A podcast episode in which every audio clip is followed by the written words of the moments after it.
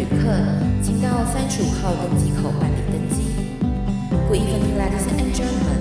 Passenger on the flight to Travel Charter, please proceed to gate number thirty-five. Thank you.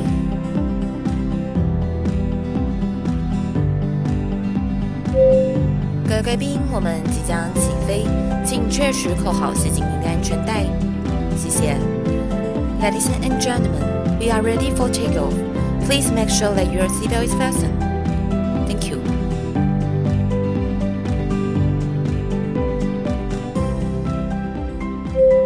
Hello，各位听众朋友，大家好，欢迎来到旅行快门，我是 Firas。今天呢，我们要做一个比较特别的主题哦，我们想要来带大家认识一下土耳其这个国家。因为其实我们在节目之前呢，聊过很多关于土耳其旅游、土耳其的文化。可是呢，有一个东西我觉得很值得跟大家做分享，也就是土耳其的骗术。因为呢，很多人去土耳其旅行的时候呢，可能或多或少都会遇到一些心术不正的人，可能呢，计程车诈骗啊，或者是呢，掉刷子来骗你钱等等的，这个都是在土耳其旅游圈里面非常常见的事情，而今天我们来告诉大家土耳其各种诈骗的手法。欢迎我们今天两位来宾，Amir 老师以及费子。Hello，大家好。哎，干什么？好不好办费子啊？直接用土文好 土哦，超土的。我已经是土人了。嗯，好了，那我们今天想要来聊这主题呢，一位是呢台湾土耳其文化协会的理事长，一位呢是我们的土席代表。所以我相信今天呢，不敢土席。所以今天呢，我们就可以透过就是台湾跟土耳其两边的角度一起来看土耳其的各种骗术。好，那我们首先呢，就是一开始就来最大的骗术，因为其实，在土耳其哦，其实呢，不只是人骗人啊，也有很多是政府骗人民。我想要先来了解，就是呢，土耳其政府呢，他们用什么样的骗术来骗了人民呢？我觉得不要讲骗术这么的直接好了，我用一个说法叫做，他们政府很喜欢打造一个美好的愿景给全国的土耳其国民，就是画大饼就对了。对，就是会告诉你说，未来我们会很好。我觉得有点像是台湾的人会讲政策牛肉嘛，政策买票，或者是对买票这种概念，就是很多他们的一个大饼或者是 slogan 都会做的非常漂亮。比如说，他们之现在正在进行的那个伊斯坦堡运河嘛，对不对？嗯、他其实也是画了一个一个 slogan，叫做什么“伊斯坦堡开运河，伊斯坦堡发大财”之类的，就是类似这样子，就跟之前高雄发大财一样。对对对，就是他会告诉你说，哦，我们做这个会有多好，然后人民会有很多的，就是福利。甚至会给你一个很大的、很空泛的一个概念，但是其实如果你要去问他细节，好像里面都没有什么详细的内容。对，还有就是他们会用非常非常厉害的软实力应用在这种 propaganda 上面，他们会拍非常漂亮的影片，会有很多的示意图，用三 D 的设计来表示说未来这个愿景可能会长什么样子。哦，那我们就先来聊几个比较知名的吧。好，那我现在想分享一个，那这个呢叫做 Uncle Park。这个 Uncle Park 其实在台湾，我记得之前曾经有媒体分享过，它就是变成现在是一个废弃的乐园。那这个 Uncle Park 它其实正式的名称叫做 Wonderland Euro Asia。那我这边就叫它安卡帕好了，因为土耳其人还是比较习惯用安卡帕这个名字。哦，它就是一个游乐园。对，它现在是一个游乐园，是个废弃的游乐园。那它位置呢是位于安卡拉市中心的 Ataturk Orman Çiftliği 这一区。那这一区呢，土耳其人都习惯叫做 Arch。对，那它翻成中文其实就是大家知道 Ataturk 就是呃土耳其的国父。它它的 Ouch 的中文就是阿塔图克森林农场，我自己是这样子翻的啦。那这块农场其实对土耳其人而言颇具历史意义，因为它虽然是呃虽然叫农场，但是它其实是位于安卡拉市中心一块大概五千两百公顷的优良农地，那相当于差不多五分之一个台北市。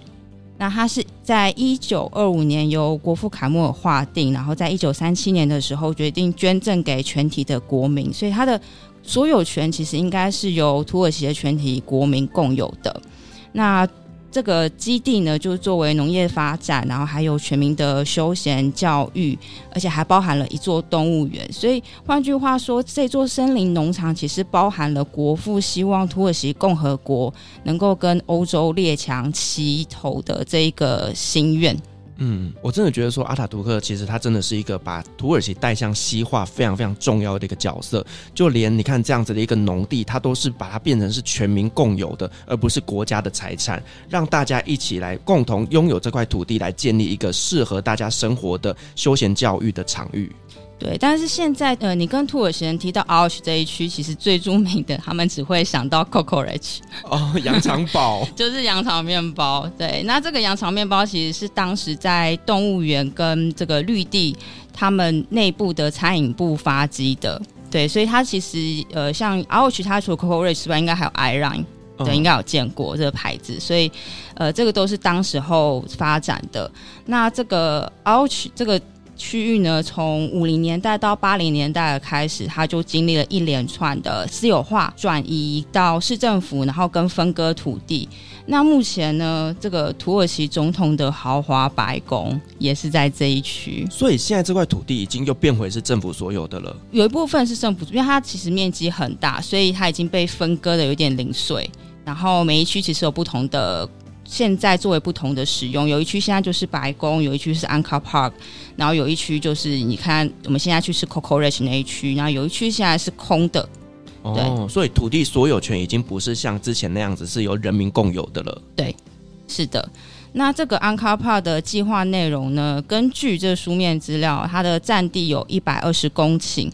呃，大概是等于两座巴黎迪士尼乐园的面积。那他们当时喊出来的口号是全欧洲最大的乐园。哦，确实，如果说比迪士尼还要大两倍，它是真的很大的一个面积。是的，而且它耗资超过，据说超过了八亿美元。然后除了这个游乐设施，比如说云霄飞车啊这些设施场馆之外，它还包含了土耳其第一座的 Safari Park，还有全国最大的动物医院。Safari Park 是野生动物的那种，对对对，就是你想象中的那种，就会有狮子啊、犀牛啊那种。哇，是好。那除了经济跟观光方面呢，这一座号称全欧洲最大的主题乐园，他们说预计能够吸引每一年一千万人次前来安卡拉观光。那我这边有个资料哈，大概是如果是伊斯坦堡的观光人数的话，在二零一三年观光人次。就已经有九百五十万了。那大家想想，一千万人次有可能会来安卡拉吗？不可能。土耳其人自己都不太去安卡拉了，怎么可能会有其他观光客去安卡拉？对啊，我带团我也都避开安卡拉。对我我我自己在安卡拉生活，我自己也觉得它是一座政治首都，但是绝对不是一个观光城市。所以这个饼真的画的很美很漂亮。那但是除了很美很漂亮之外，它也有另外一个阴暗面，也招来一些批评，像是这个安卡帕可能会恶化安卡拉日渐严重的交通问题，还有安卡拉它本身就有一些水污染的问题，这边水质也不太好。那另外就是，其实新建这个安卡帕，它并不是全国多数人民的意见。哦，就是少数人，可能这是建商他们想盖的，就并不是所有的人民共同说我们全国决议要来盖这个安卡帕。对，是的。那安卡帕不管怎样呢，这最后也是落成，也是开幕了。那它开幕的时间是在二零一九年的三月二十号，赶在他们选举的前一个月开幕，然后正式名称就叫做 Wonderland Euro Asia，既有亚洲也有欧洲。哇，还在选举前一个月开幕，那这个政治考量真的非常非常严重哎。对，而且刚开幕的时候，到大概两个礼拜左右的时间，都是可以免费入园的。哦，那很好哎。但是进去的每一项游乐设施都还要收门票。对，就是让大家进去看看我们这个安卡拉新的这座全欧洲最大的乐园到底长什么样子。嗯，但是里面的每一个选项的游乐设施会很贵吗？我后来其实有另外再去找资料，其实找不到。但是呢，它有一个像是呃，它叫做 Limitless Pass，就是你付一个价钱，然后你可以玩所有的游乐设施。那当时开幕的价钱是。成人一天，呃，是一百五十里拉。那根据当时的汇率，大概是七百五十台币。那也还可以啦。那是对台湾人还可以。你要想想，如果一个家庭他有三个小孩，然后有两个大人，一家五口的话，这样子一天就要花掉七百五十里拉。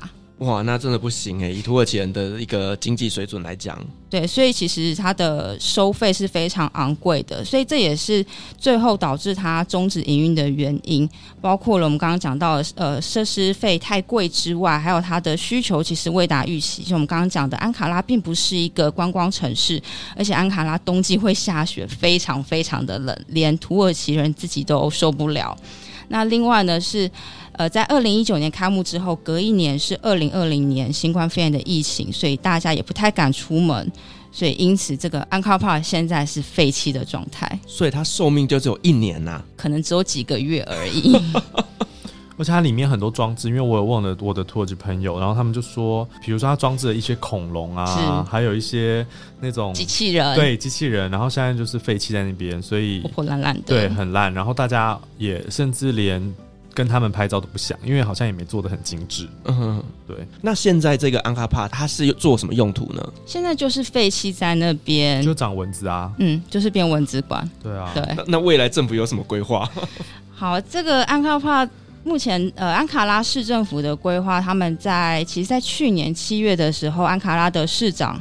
叫做芒苏亚瓦，他表示安卡帕的命运将会由全体安卡拉的市民来决定，所以他举办了一个市政府的线上投票啊，你必须要认证你的身份证字号，然后确定你是涉及在安卡拉的成人，你才能线上投票。那他这个投票呢，有列出了十四个选项，然后可以投选。呃，比如说，嗯、可以希望让安卡帕变成一个绿地，或是变成第二版的 安卡帕，或者是动物园，或者是烤肉的地方等等。他列了十四个选项，那最后出来呢，总共有七万四千两百零九位安卡拉市民投票。那这个其实我觉得比例还是有点偏低。好。那他的投票结果是，呃，这些有投票的安卡拉市民当中，有百分之二十八的人希望安卡帕变成就是单纯的绿地。那有另外百分之二十的人希望再变成动物园，有百分之十四的人希望它就维持原来的国富森林农场。那百分之十三的人希望它变成一个运动的设施的区域。那只有百分之五的人希望它再变回娱乐场所。而且这些居民他们都强烈的希望安卡帕这个地方以后入园是免费的。哦，包括连设施都要免费。是的，我刚刚发现，就是安卡拉市的市长，他的名字的姓真的是蛮有趣的，他叫 Yavash，，慢慢。慢慢来。因为土耳其人他们本来很多姓氏都是后来才取的啊，就是国父颁布姓氏法以后才有，是。对啊，所以他们很多人其实姓氏就是各式各样都有。对，而且他们的姓氏就是好像是在一九二几年的时候，就是他们国父他颁布了姓氏令之后，原本的土耳其人都没有姓，是从那时候大家才选择自己要叫什么姓的。嗯、是，其实他们是延续过去，因为他们很多菜加苗嘛。就大家会用一样的名字，那怎么区分？比如说很多妹妹什么，他们就会说哦，你是那个住在哪里的妹妹，你是做什么工作？所以他们后来很多姓氏都是用居住的地方，或者是他们的外表，比如说长头发的啦，或者是胖子啦什么的，嗯、然后还有他们的工作性质来去当做他们的姓，所以他们很多姓都是非常荒谬啊。你有听过什么荒谬的姓？我听过最荒谬的一个是他的奶头、欸，哎，真的假的？嗯，叫我有听过一个叫 Shey Uzun，东西很长，很长，对，就是他们很多很奇怪的姓啊。我也听过胖子啊，许徐梦，许徐梦有，对啊，许徐梦还蛮常见的。嗯，哦，所以说这个哑巴许说一点都不意外了，哑巴许已经算正常了吧？我还听过，比如说我有一个朋友姓尤姆塔，这就是卖鸡蛋的人啊，好可爱哦，就可能他们家人以前祖先是卖鸡蛋的吧。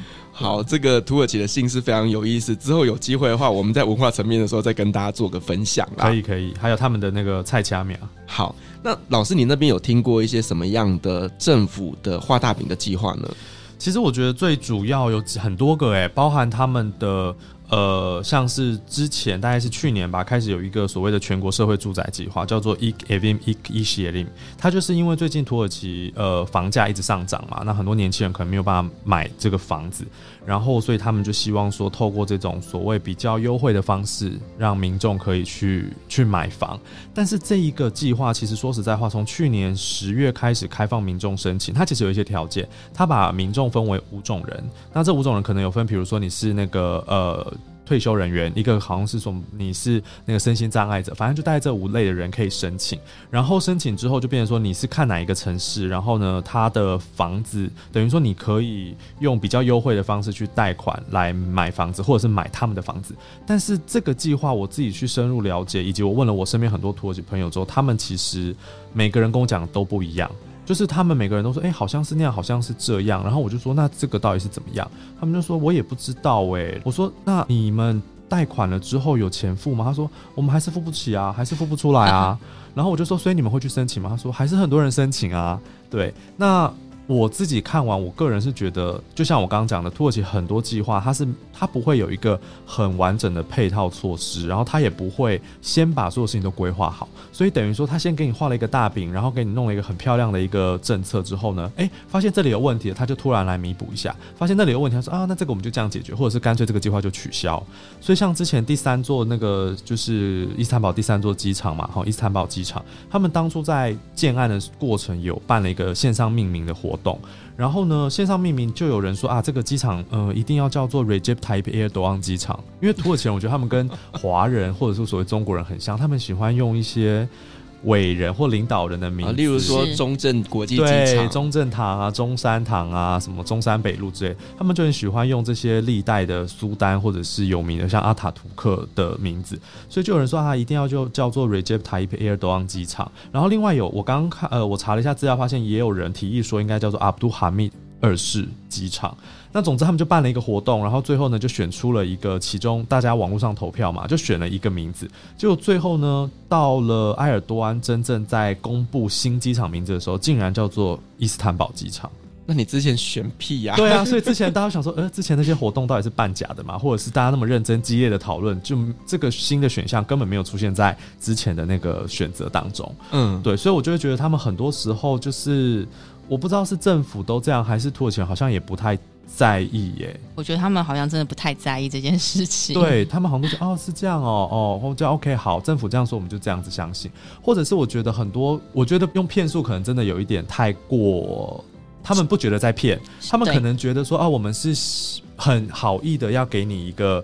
一个 favor，比如说像之前他们经济危机的时候，他们也是这样说啊，大家不用担心，把那个黄金拿出来变卖，对不对？换现金，然后就会说啊，我们有阿拉什么的，他们有美金。我觉得他们很喜欢用这种口号式，尤其是埃尔多安他本身，我觉得啦，他是属于一种魅力型的领导人。所以他的演讲跟凯莫尔就是阿塔图克有一些异曲同工之妙，就是他们都会吸引一票很死忠的支持者。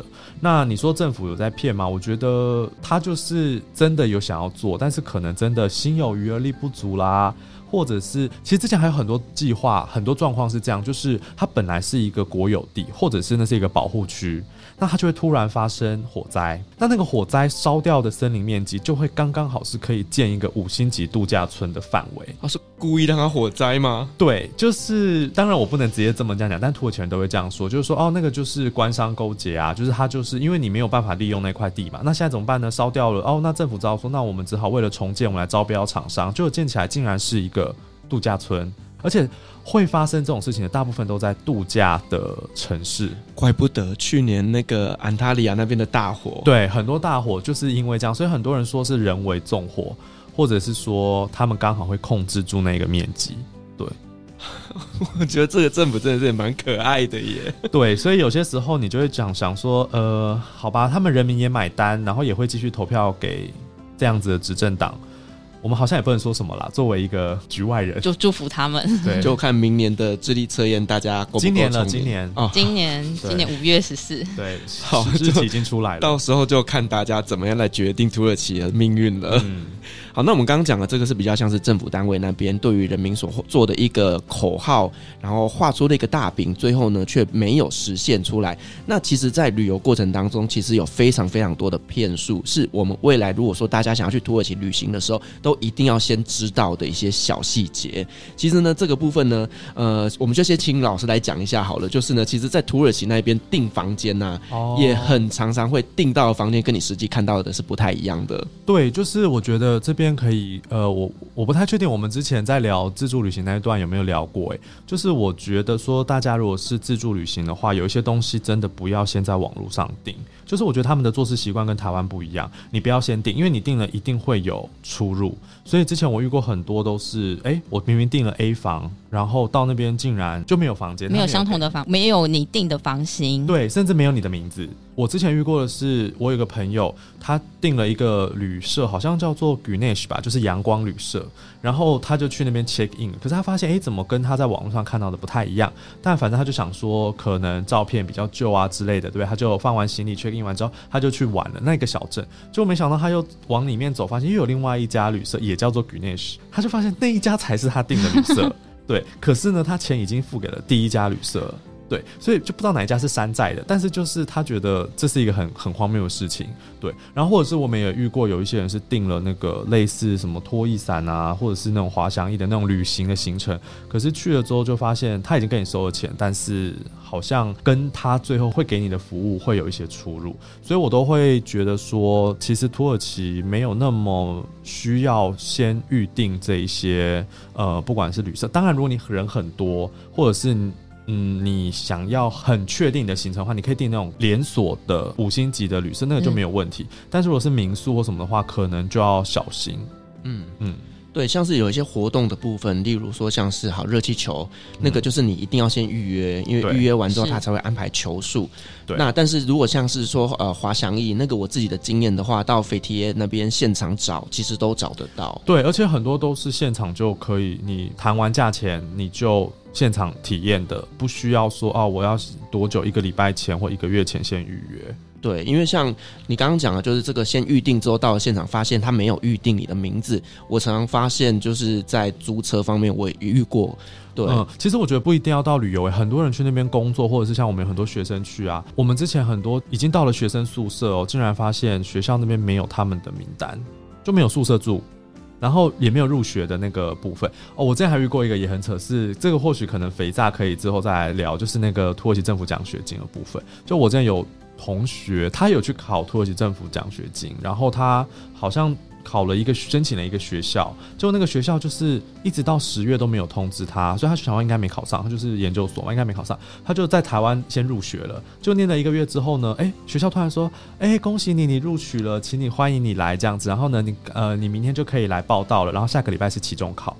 然后我同学就傻眼，我同学就想说什么意思？下礼拜是期中考，他就赶快，因为这边也是要处理一些事情嘛，很临时啊，所以赶快这边办了休学，然后弄弄弄之后去了土耳其，然后就说怎么办？明天是期中考，他就说那个没有关系，跟老师讲一下就好了啦，也不一定要考什么的。就是他就觉得说怎么会，就是一个这么大的国家，然后学校也不是很差，也是蛮好的学校，但会这么的没有系统。但是至少你同学有收到信。我是二零一七年，我有申，其实我有申请过土耳其政府奖学金，但是我的资料备审都送出去之后，就再也没有回音了。那你后来是怎么去的？因为我一直等等不到，已经到了呃大概五月的时候了，真的已经有一点紧迫了，所以我就自己在另外的申请我现在读的学校。还好我有申请，不然的话我可能就要再等一年才会到土耳其。对，而且我发现他们公务人员也都是抱持这种心态，哎，就是反正。我觉得领钱我一定不一定不一定要做事啊，所以我觉得很多时候你你先预约了，他们真的不太会理你耶。哦，你这个就让我想起办居留证的一些痛苦事迹。嗯、对，在网络上你去搜寻就是土耳其居留证，你就会看到一堆人的血汗史。哦，你讲到居留证，我突然想到还有另外一个可以提醒大家，就是我们台湾人办签证，线上网络签证是不用钱的嘛？可是大家要小心哦，那个网站有诈骗网站。哦，对对，那个诈骗网站。跟土耳其的官方网站长得一模一样，那这个只能怪说他们的官方网站实在是太阳春了，超级阳春，然后都是简体字嘛，所以你就也不宜有它。所以呢，如果你办观光签证，然后是网路签证的话，台湾人是不用钱的。如果他最后跟你收钱，那个网站是假的。嗯，我们之前遇过，就是有人付了两千块，然后没有拿到签证就被挡下来，因为那个签证是假的。对，因为他还有下广告，他那会跑到前面去，对对，比政府的官方的连接还要前面。对，但我们不能确定那个是谁啦，我们不知道背后是土耳其还是谁，反正就是有一些大家去去土耳其玩之前要小心的部分。你可能还没去就先被骗钱喽。那费长，你这边有听到一些什么的旅游骗术？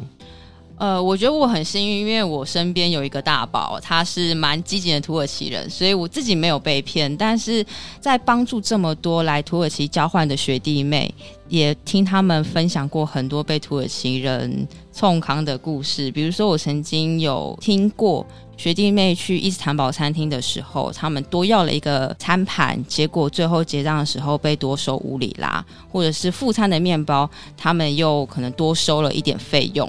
就是我觉得伊斯坦堡特别，因为他们已经很商业化了，所以很多东西你要之前，你都一定要先问价钱，而且一定要问币值。如果你没有问他，最后就是会给你用欧元计价。像我之前也也遇过，我是直接去那边，我买了一个 simit，然后买一杯一杯可乐，然后我有跟他说我身上没有里拉，因为我那时候刚从台湾飞到土耳其。然后就说没关系，欧元我们也可以收。然后我就说好，而且我还讲土耳其文哦。后来他这样子就给我收了十二欧，十二欧，对，一个 simit，而且那个时候是二零一几年，反正那时候里拉还很大的时候，应该可以买十二个 simit 还有少。对啊，而且那时候我就想说，一个 simit 那时候才一块钱里拉哎，对，那个大概十来块台币而已。对啊，对。然后他可乐三百三十 ml，我觉得。再怎么贵，一百二十块台币，我都已经觉得很夸张了。他跟我收十二欧元，太扯了。对啊，所以有些时候我觉得真的是防不胜防。然后像之前也有遇过，像你刚刚提到那个鞋匠，那个也很常见。鞋匠那个就是，如果大家去土耳其会看到路边有一一些人坐着哈，然后他就是呃前面会放一个小的凳子，那你可以，因为毕竟他们有很多地方不是柏油路嘛，那他们去上班穿皮鞋会需要有人帮他们擦鞋，所以他其实那个是正常的服务，你可以去。那我没有用过，所以我不知道他到底多少钱，但是我听说了，两只脚一双大概也才几十块，有时候可能里拉二十左右吧，现在可能二十。对。就是现在价钱我不是很确定，然后那时候就是有学生他是直接去，然后想要体验，然后就自己把脚伸上去，然后呢他擦完之后，他一只脚给他收了四百块里拉，太夸张了。对，然后学生还觉得很开心，我就说你真的是盘子哎，就是 操盘。对啊，然后后来这个骗术其实是大家要小心，尤其是在一些观光区，那些人他们会背着那些工具，然后跟你迎面走过来，然后他可能就会工具不小心掉下来。然后你可能会以为是你撞到他，所以他掉下来嘛。那一般人都会停下来，就哎、欸、不好意思。这时候他就会已经先蹲下来，然后就直接帮你擦鞋了，就是霸王硬上弓。然后你一开始还会觉得哇怎么这么好心，但他接着就给你收费。然后如果你不给他钱，他就会叫警察。他已经付出了他的服务。对对，而且大家都看到你们有完成这个买卖或者是这个事实，所以警察来你也不能说什么，就是你必须要付钱。对，那这个我觉得比较不算诈骗嘛，但是就是一种大家。在土耳其要小心的状况，就是你如果看到有人掉了刷子，你就不要理他，然后赶快走。对，对，你就直直往前走就对了。对，因为我之前就有朋友就是被这样子，然后他是穿白色帆布鞋，他也用鞋油把它抹上去，哇，我气死了！哇，应该要跟这样子还敢收钱？对啊，对啊，这个真的，我当下我就直接叫警察。嗯，对，因为这个很很明显就是我不需要这个服务，你硬霸王硬上弓。对，那就是在土耳其那边，除了这个以外，我觉得最有名的大概就是被带去酒店里面喝酒的诈骗吧。这个你不是就有很、很深痛的经验吗？对啊，就是我自己就有被带去酒店里面，然后付了四万多块。嗯，对，那也真是一个很惨痛的经验。那个连外交部，我们的外交部都有警告国人，就是在伊斯坦堡，尤其是独立大街那边，会有很多，还有蓝色清真寺那边、啊，对对对，他们会在那边招揽客人，然后他就是说，哎，要不要来喝一杯？甚至有些人他们会假装想要跟你交朋友，然后。就带你去说，哎，我们一起去喝酒。那他不会让你知道他是店家的人，我就是啊，啊对，你就是被骗的那一位，对啊，小绵羊。对了，反正就是你觉得那个场合哈，就有一点怪，你就要马上离开。因为他如果今天只是来跟你搭讪，那你会觉得说，哎，土耳其人都很善良啊。因为之前可能在别的城市遇到的人都很很好，那你想要跟他们哦深交，说啊找个地方吃饭哦，OK。但是你发现自己被带到酒店的时候，你发现那个情况不对，你就要马上离开。嗯，对。然后还有一些是，如果是观光的话，他们会有一些人，他们会很好心说，哎，我带你去哪里玩，要不要去哪里特殊的景点？然后你那时候可能台湾人就会觉得，哦，好啊，就去啊。然后或者是他会跟你说，哎，我有一个一日 tour 这种当地的导览，那他就会带你去一些根本不是很有名，甚至不是观光景点，但是很偏僻，然后他就会跟你收钱。我觉得这个被骗钱就算了，这个可能还有人身的安全问题。但我觉得目前听起来土耳其还 OK 的点，就是它比较不会对你人身上太大的威胁。就我目前没有听过啦，可能会被骚扰吧？对，就是 因为他有些时候他可能真的只是要你的钱，嗯，对，甚至他也不会跟你要很多钱，他会要那种刚刚好你付得起。但是你又不是很愿意付这笔钱，比如说你就会觉得哦，他确实也带你去看了一个地方。假设啊，就是我很喜欢跟学生讲，就是比如说带你到正大后山，就它也不是一个大家会去的景点，但是你就觉得哦，好像看到了什么，但又没有什么。嗯。然后这时候他就会跟你收个，比如说几百块，那你也不是说付不起，但你就觉得说，为什么我要付这个钱？或者是我也不觉得这个 CP 值有到说我必须要付你这个钱，可是。他已经带你到一个你根本不知道在哪里，然后你也自己也没办法离开的一个地方，所以你不给他钱，你好像也走不了。对，所以这个是另外一个大家可能要注意，就是我觉得有些时候自助旅行，你会想要交一些当地的朋友，或者是体验一下当地的文化，但是我觉得呃还是要有一点点警觉心，然后好奇心不要太强烈。对，另外还有一个就是我在搭计程车的时候，哇，我超常被骗，真的就是五十块会变五块钱，嗯，然后就是你不管再怎么样提高警觉，你当下都会觉得说是不是我真的拿错了，然后你就。赶快补给他这样子，但实际上你下车之后才发现说，哎、欸，你刚刚那张五十块怎么不见了？嗯，呃，不过我可以补充一个，就是刚刚你讲的这些计程车可能会绕远路或者是换超这个情形，其实会比较常出现在伊斯坦堡。那之前呢，甚至有新闻爆出来说。呃，有当地的土耳其人，他想要在伊斯坦堡叫计程车，可是计程车司机拒载他们，因为那个是在观光地区，他宁愿去在国际观光客，也不要载土耳其人。但是他其实政府好像有规定，你不能拒载。就是甚至是当地人，所以这个是有上新闻的。呃，土耳其，我这次去，我发现一件事情，就是在伊斯坦堡那边，你的 Uber 啊，已经就是完全沦陷了。因为以前呢，我在土耳其搭 Uber 的时候，我顶多下车的时候，他会跟我说，能不能再给他一点零钱当小费？那他跟你说什么啊？我上有老母啊，下有两个腰子啊 什么的，然后很可怜这样，那你就说好了，十块钱、二十块就给他这样子。可是我这一次去的时候，就是在叫 Uber 的时候啊，他都会先跟你对话，例如说，我知道这一趟。路程大概是一百块台币的时候，他会跟你喊三十欧。哦，等于说他们的司机透过 Uber 的平台，然后接到你这个客人，但他还是会跟你喊价。对，而且我连叫五台车，五台车都跟我喊价。你的名字是显示外国人的名字？对，我觉得可能头像也是外国人。哦嗯。因为我这件事情，我有问我的土耳其朋友，他们都没有遇过这个状况，所以他应该是针对外国人，尤其是落单的外国观光客，可能是这样。对。嗯啊，这个就变台湾人真的要小心一点。对，因为我这几天也有一个呃网友他在土耳其旅行的时候，他说跟我遇到同样的事情，所以呢，这个是针对现在外国人在伊斯坦堡叫 Uber 都有可能会面临到问题。反而你去路边拦车还比较不会被议价。嗯，这个其实早期在台湾也是常见啦，连台湾人都会被直接坐地起价。对，对啊，那在土耳其伊斯坦堡更是复杂，更有可能。嗯哦，之前我也有遇过一个，就是他应该是在安塔利亚附近的一个海滩，然后那边就是，或者是有一些人好像也不是到海滩，反正也是观光区，就不知道为什么会有一些骆驼，对，在海边出现骆驼，从阿拉伯拉过去的吗？不晓得。然后呢，我觉得那些是骗观光客的。然后因为在安塔利亚那边好像也有，我有查过有一个海滩就叫做骆驼沙滩，然后它就是让你可以去体验骑骆驼，然后旁边是地中海，然后可以看夕阳。那那个呢？通常有些他会直接拉你坐上去，然后呢，你坐上去之后呢，他可能让你骑个三五分钟，然后拍几张照，他就会跟你收，比如说十块欧元或者是二十块欧元。对，那这个时候如果你不给的话，一样他就是会闹出一些纠纷。对，所以有一些人真的很想体验骆驼，我不知道大家可能觉得说去到中东国家就要有骆驼啦。对，但是骆驼毕竟在土耳其不是他们的动物。所以，呃，大家不要想要去土耳其骑骆驼。好，那如果你真的想要骑，你想要拍拍照片，感觉好像骗人家你在埃及的话，那你真的要先问好价钱跟币值。比如说他跟你说十块钱，你也要先确认是里拉还是欧元，然后甚至最好要问他几分钟，就是你很多东西细节要问清楚，对，不然的话，其实到最后他们都会用这样子的方式跟你去收取比较高的金额。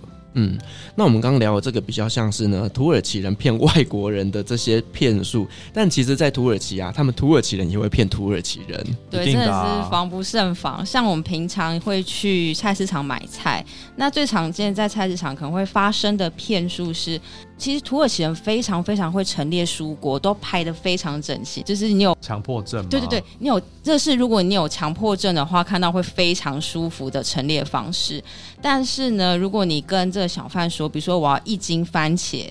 最好你在拿到番茄的时候看一下里面到底是不是真的跟台面上的番茄是一样的，因为它可能会拿刺激的。如果说没有一些损伤，那就算了。有时候可能会有一些凹伤啦，或者是冻伤，或者甚至可能是发霉的情形。这个我们自己都有遇过。但感觉这个在哪个地方都会有啦。对对，嗯、我们是在连在乡下都会这样子，土耳其人骗自己土耳其人。嗯，因为他就是想要把这些不好的也卖掉啊，他就只能用这种方式来骗人啊。对啊，有时候比如说提着大包小包，你可能也没有办法马上及时的去查看，所以你提回家才发现。如果说你真的就发现他给你烂的话，那你就一定要很大声的让其他附近的土耳其人听到这件事情，然后请他把钱退回来，你东西还给他。确实，我觉得土耳其人普遍是蛮见义勇为的。对，就是他如果呢发现哦你被欺负了，他可能就会哎马上就过来帮助你。尤其是土耳其大叔们。对，哇，我真的觉得土耳其大叔们真的是超级温暖的，每个都是暖男。对，之前还有发生过另外一个，我觉得应该也是诈骗，就是我曾经在土耳其想要买一个深蹲架，那深蹲架大家知道非常重，是金属的，可能大概有二十二十五公斤，而且是非常大件的一个包裹。那我们在土耳其一个非常有名的电商叫做 c h i s e p e t i 它本来是送花的，然后现在现在有点就像是呃，就是非常普遍的电商。我们是在这个平台上面购买的，那它其实跟虾皮一样，买家必须要收到货之后，确定商品无误了之后，这个第三方平台才会把金额汇给卖方。但是呢，我们订了这个深蹲架，大概一。个月都没有收到商品，我们也打电话给卖家，打电话给这第三方平台，然后也联络了物流，他们就说这个包裹就是找不到，就是凭空消失了。可是它是一件非常大件的物品嘞。后来呢，我跟我先生我们推断是因为当时土耳其金属的价格其实非常贵，因为神盾架它是金属做的，所以卖家可能他觉得他卖了这个价钱他亏了。他就假装他出货了，但是其实上就是他就是希望把这个订单就这样子蒙混过去，所以最后幸好是因为我们是在第三方平台购买的，我们就取消了这个交易，然后拿回了钱，再去其他地方购买。哇，听起来连这种小事情都可能会被诈骗。对，他们网购诈骗其实还蛮多的。嗯。另外一个是在土耳其新闻上面常播的，就是土耳其其实有像金光党这样子的犯罪组织，他们也同样是锁定土耳其的老年人，因为土耳其的老年人应该每一个人都会有一点退休金，每个月都有一点收入进账。那土耳其的老年人，他们其实有一些些存款，所以这些金光党会锁定这些退休族。然后去跟他们说：“哎，我这边有一个还不错的汇率，你可以跟我换美金。”所以他就会这样调包，结果拿到可能是一堆铁块、一堆砖头，跟台湾的手法其实非常的类似。嗯，其实台湾在早期也是有这样子的一个组织，就是专门在骗这些老人家的。现在也是啊，现在台湾反而。诈骗蛮猖獗的，延伸到、啊、延伸到在土耳其之前那个柬埔寨很有名的那个事件嘛，嗯，其实好像在很多地方都有诶、欸，因为我听过杜拜好像也有，对，杜拜那时候也有，对，然后土耳其其实也有，就之前其实好几年来都有这个新闻，就是呃，土耳其警方破获了一些台湾人居住的一些也不算社区，但是他们会聚集在一起，大概二三十个，然后他们都在从事一些电信诈骗的部分，对。因为我那时候在二零一六年要去土耳其的时候呢，那刚好遇到了政变嘛，所以我就会比较紧张，所以会到处去询问，就是呃相关的单位，包括是呃在台办事处啊，或者是说呢，就是在土耳其当地的台湾朋友以及台湾大使馆，那他们都跟我说，其实呃政局是还 OK，因为其实政变当时就是很快就结束了嘛，但是他就提醒了我一件事情，他是说最近呢，就是呢台湾呢破获了几则就是土耳其的诈骗，就是。在那边抓到了好几个台湾人，他们在土耳其从事诈骗活动。那因此呢，这些呃台湾人在土耳其都有一些些被关注。那叫我说到土耳其的时候要避开某一些人，其实他们心里大概都有数。他会说什么？哦，这些诈骗集团他们来到土耳其的是呃由谁在负责安排他们的生活杂事的？所以呢，那个时候我就已经有意识到说，哦，原来台湾的诈骗集团还真的遍布全世界呢。对啊，很恐怖哎。然后之前也是有新闻，就是有一个年轻人，好像十七八岁吧，他就是要去土耳其一个人。那这件事情会爆出来，是因为他带了槟榔进去。对，哦，对对，土耳其是不可以带槟榔入境的，嗯，那是算毒品。嗯，所以那时候他被抓，然后当时大家也一直很好奇，说为什么会有这样子一个人？然后而且他是在疫情期间哦，好像是二零二一年的时候，就当时台湾还没有解封的时候，他就去了土耳其。然后当然新闻的重点是他被抓嘛，因为期待槟榔。可是我们看到的问题不是这个，我们看到问题是第一个，你这么年轻一个人为什么要去土耳其？第二个，你干嘛带这么多槟榔？而且他好像外文能力也不太行。对，然后第三个，他要去的城市，据新闻报道，就是要去那一些诈骗集团聚集的那些城市。所以，我们个人看到这新闻的反应，会觉得他应该是要加入那些诈骗集团，顺便带这些槟榔给他们吃。对，不然一个高中刚毕业甚至还没毕业的年轻人，然后又去土耳其，应该不会买一堆槟榔去吧？对啊，所以就是其实还是陆陆续续有人。是到土耳其去从事这样子的海外的电信诈骗，然后之前也有新闻是讲说，就是呃，这个比较不算诈骗，但是我觉得算是台湾人比较会投机取巧吧，就是他们帮台湾人办那个一些 Netflix 的账号啊，或者是一些什么在那边很便宜，嗯、因为土耳其 Netflix 或者是那个呃 Disney Plus 对，还有 YouTube 之类的那个，甚至买游戏。如果你你们有在玩一些线上游戏，在土耳其下载这些东西都很便宜。我知道啊，因为我每次出团的时候都有人叫我帮忙买啊。对，所以那时候就好像因为这样，有些人专门在帮台湾人。我记得之前那个台湾的 PTT 有在分享怎么样买便宜的，对不对？然后后来就因为这样，所以土耳其政府好像注意这件事情，然后就开始去调查，然后甚至有调高了他们 Netflix 的价钱。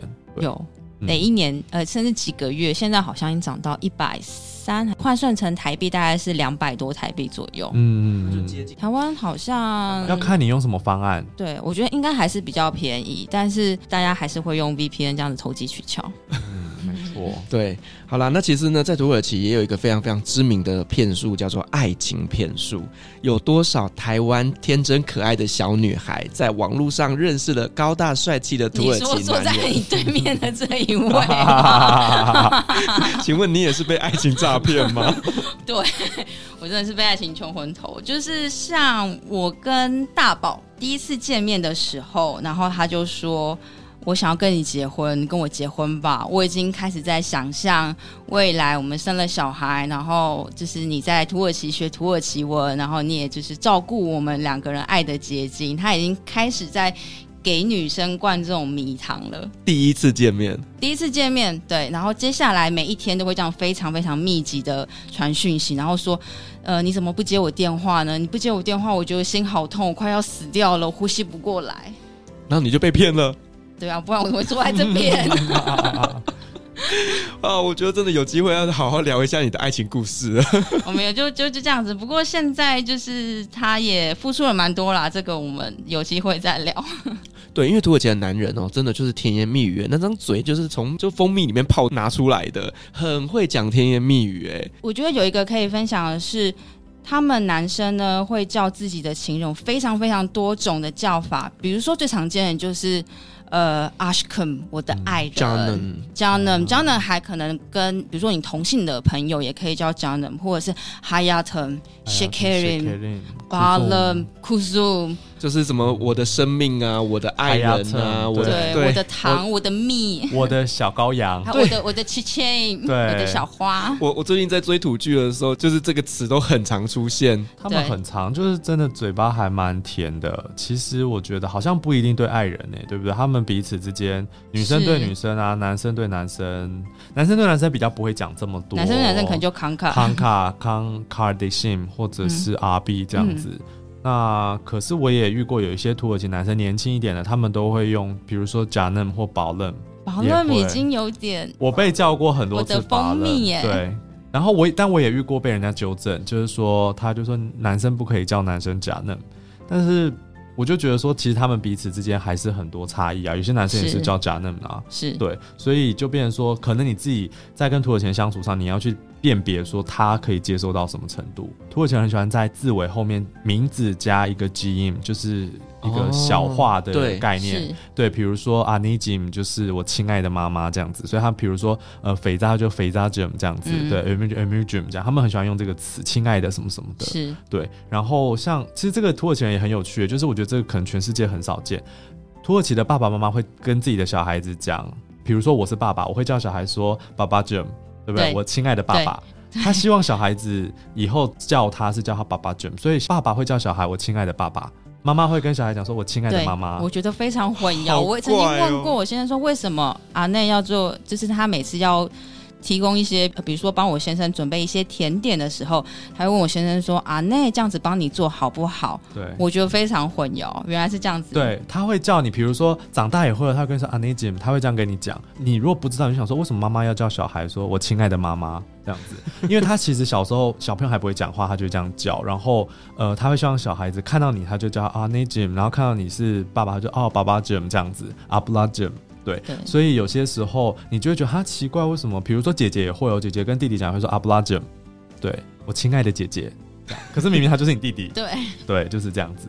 嗯、哦，真的是太令人家混淆了。嗯、那其实呢，所有的就是他们土耳其人真的非常非常会甜言蜜语这一块，我们大家可能要稍微去辨识一下，他到底是不是对你有别的企图之外，其实呢，诈骗呢，在这个土耳其哦非常非常常见。例如说呢，呃，跟你认识之后呢，成为男女朋友，然后就开始跟你投资借钱。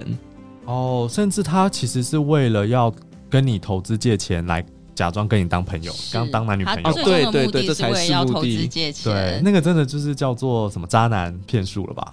非常的渣，他是要骗钱的啦，甚至有些人骗身体啊。他可能一开始会给你一个非常美好的外表，可能会吹嘘说，我有自己开一家公司，或者是我是可能警察、军人这种非常在土耳其社会地位比较高的职业，或者说我是学校的教授等等。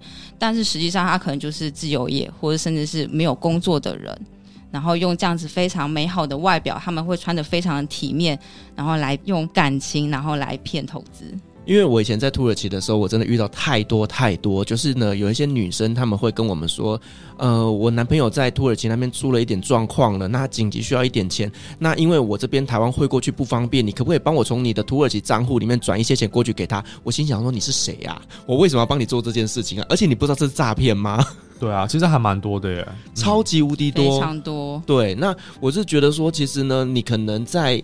网络上面，那谈到一个你自己很心仪的人的时候，可是谈到钱，你真的要提高警觉，因为只要扯到钱，百分之九十九都是假的。尤其是土耳其这几年的经济状况非常不好，所以大家非常的绞尽脑汁的想要多赚一点钱。然后，尤其是土男，我觉得他们很懂得利用自己的特质或者是一些优势，这样子对亚洲女生展开这种猛烈的攻势。嗯。那另外一种就是呢，也有可能他们接近外国女生是想要离开这个国家。有这个我常常听到。对，就是他可能一开始对你追求的目的就已经是不单纯了。对，但是如果最后这个男生如果也是就是乖乖的，应该说安分守己的跟女方结婚，然后一起打拼的话，我觉得也没什么不好。但是，就是大家在认识土耳其男生之前，真的还是要非常仔细的观察他的背景。对，因为呢，网络上真的有非常非常多的土耳其男人对于亚洲女生的诈骗。大家如果有兴趣的话，就自己上网去 Google，我们就不再多说。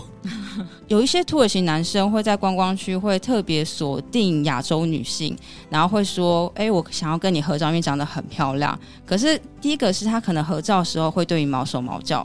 再来，他可能合照完这个照片，在他手机里面，他可能会跟他的朋友炫耀说：“哎、我昨天睡了这个女生。”或者是放在网络的社团里面说：“哎、欸，这个女生可能行为不太检点。”但是你其实只是跟她合照而已。那对于台湾人而言，这样子其实台湾人会对这样子的举动会比较没有戒心。所以，如果大家面对陌生的土耳其男子合照的时候，大家可以三思。哎、这个很多哎、其实不只是土耳其啊，包括像是印度也是啊。你走到那边，到处他们当地人都抢着跟你拍照哎、对，所以对我自己而言，我也碰过有土耳其人想要跟我合照，但是这小朋友，就是妈妈带的小朋友。如果是这样子的组合，我就会愿意。那如果是年轻女生，我觉得也 OK。但是如果是男性的话，因为我是女性，所以我都会拒绝掉。嗯，搞不好你就成为他手机里面的花名录的其中一位，太可怕了。我之前还听过一个，我觉得比较夸张，是他就跟人家讲说。呃，她是台湾女生，然后被要求合照，然后后来我不知道她怎么得知，然后她就说警告大家说要小心，因为她发现她的照片被合成色情，说被动作片这样子，对，就变成是一个什么什么色情动作片的女主角，然后那时候其实这个 deepfake 的技术还没有那么的。盛行，我那时候觉得有点荒谬，但后来有了这个技术之后，我就觉得好像是不无可能。所以你有看吗？我没有看啊，因为那是我在网络上哦听看到人家讲说，就那个女生跟大家讲说，你们要小心会被。所以我那时候看到这一个评论或者是这一个经验分享的时候，我是觉得有一点夸张。但是后来看到有这个技术之后，我就觉得哎、欸，好像虽然土人的科技技术好像没有那么的先进，但如果有这个软体，好像也不是做不出来这样子。对，所以我觉得一般来讲啦，我都还是觉得大部分的土人，我们都相信他们是抱持着好奇跟善良的心态，想要跟你做朋友。但是有一些可能你自己要去辨别，因为像之前我也有遇过有土男大叔，他就直接呃也是跟我们的台湾女生，然后他就直接跟他说：“哎，我来教你们土耳其人的礼仪。”然后就直接跟他十指紧扣，然后就说我们都是这样子跟朋友相处。十指紧扣还好，有些直接亲上来说我们土耳其人都是这样做。哦，那个就是对啊，就有点太 over。对，对我觉得很多事情真的是自己要小心，因为我觉得很多台湾人真的没有警戒心，或者是说他们不想要正面的拒绝。但我觉得这个时候，台湾人可以抛弃我们所谓的温良恭俭让，反正你就直接不要，你就不要，甚至你摆臭脸，土耳人都会自己离开。对，但是台湾人有些时候他会用微笑代替拒绝，可是微笑在他们的文化里面就表示要，对，就是说，嗯，我也好啊，可以啊，嗯、害羞这样子。所以我觉得你如果不要，真的就是摆臭脸，然后甚至就直接跟他说不要。好了，我们今天这集节目主要是聊着土耳其的各种骗术，但不是想要告诉大家土耳其很危险，不要去。我们还是想让大家知道，就是说土耳其它其实是一个非常美好的国家。只是说呢，这些骗术呢无所不在，不是只有在土耳其存在着，在世界各国都有可能会发生。只是让大家知道你在旅行的过程当中可能会遇到这些风险，请大家呢要不管是跟团还是自助旅行，都必须要提高警觉。那希望大家呢在土耳其旅行的时候呢，都有一个很美好的记忆。重点就是真的提高警觉。好，我们再次感谢 Amur 老师还有费仔来跟我们一起聊这一集土耳其的骗术。那同时也感谢所有听众今天的陪伴。如果您喜欢我们的节目的话呢，别忘记给我们五星好评加分享哦。另外呢，我们在 FB 设有旅行快门候机室的社团，针对今天这期节目，你有任何想分享的，都可以在上面留言，所有的留言都是我亲自回复哦。旅行快门，我们下期再见，拜拜，拜拜。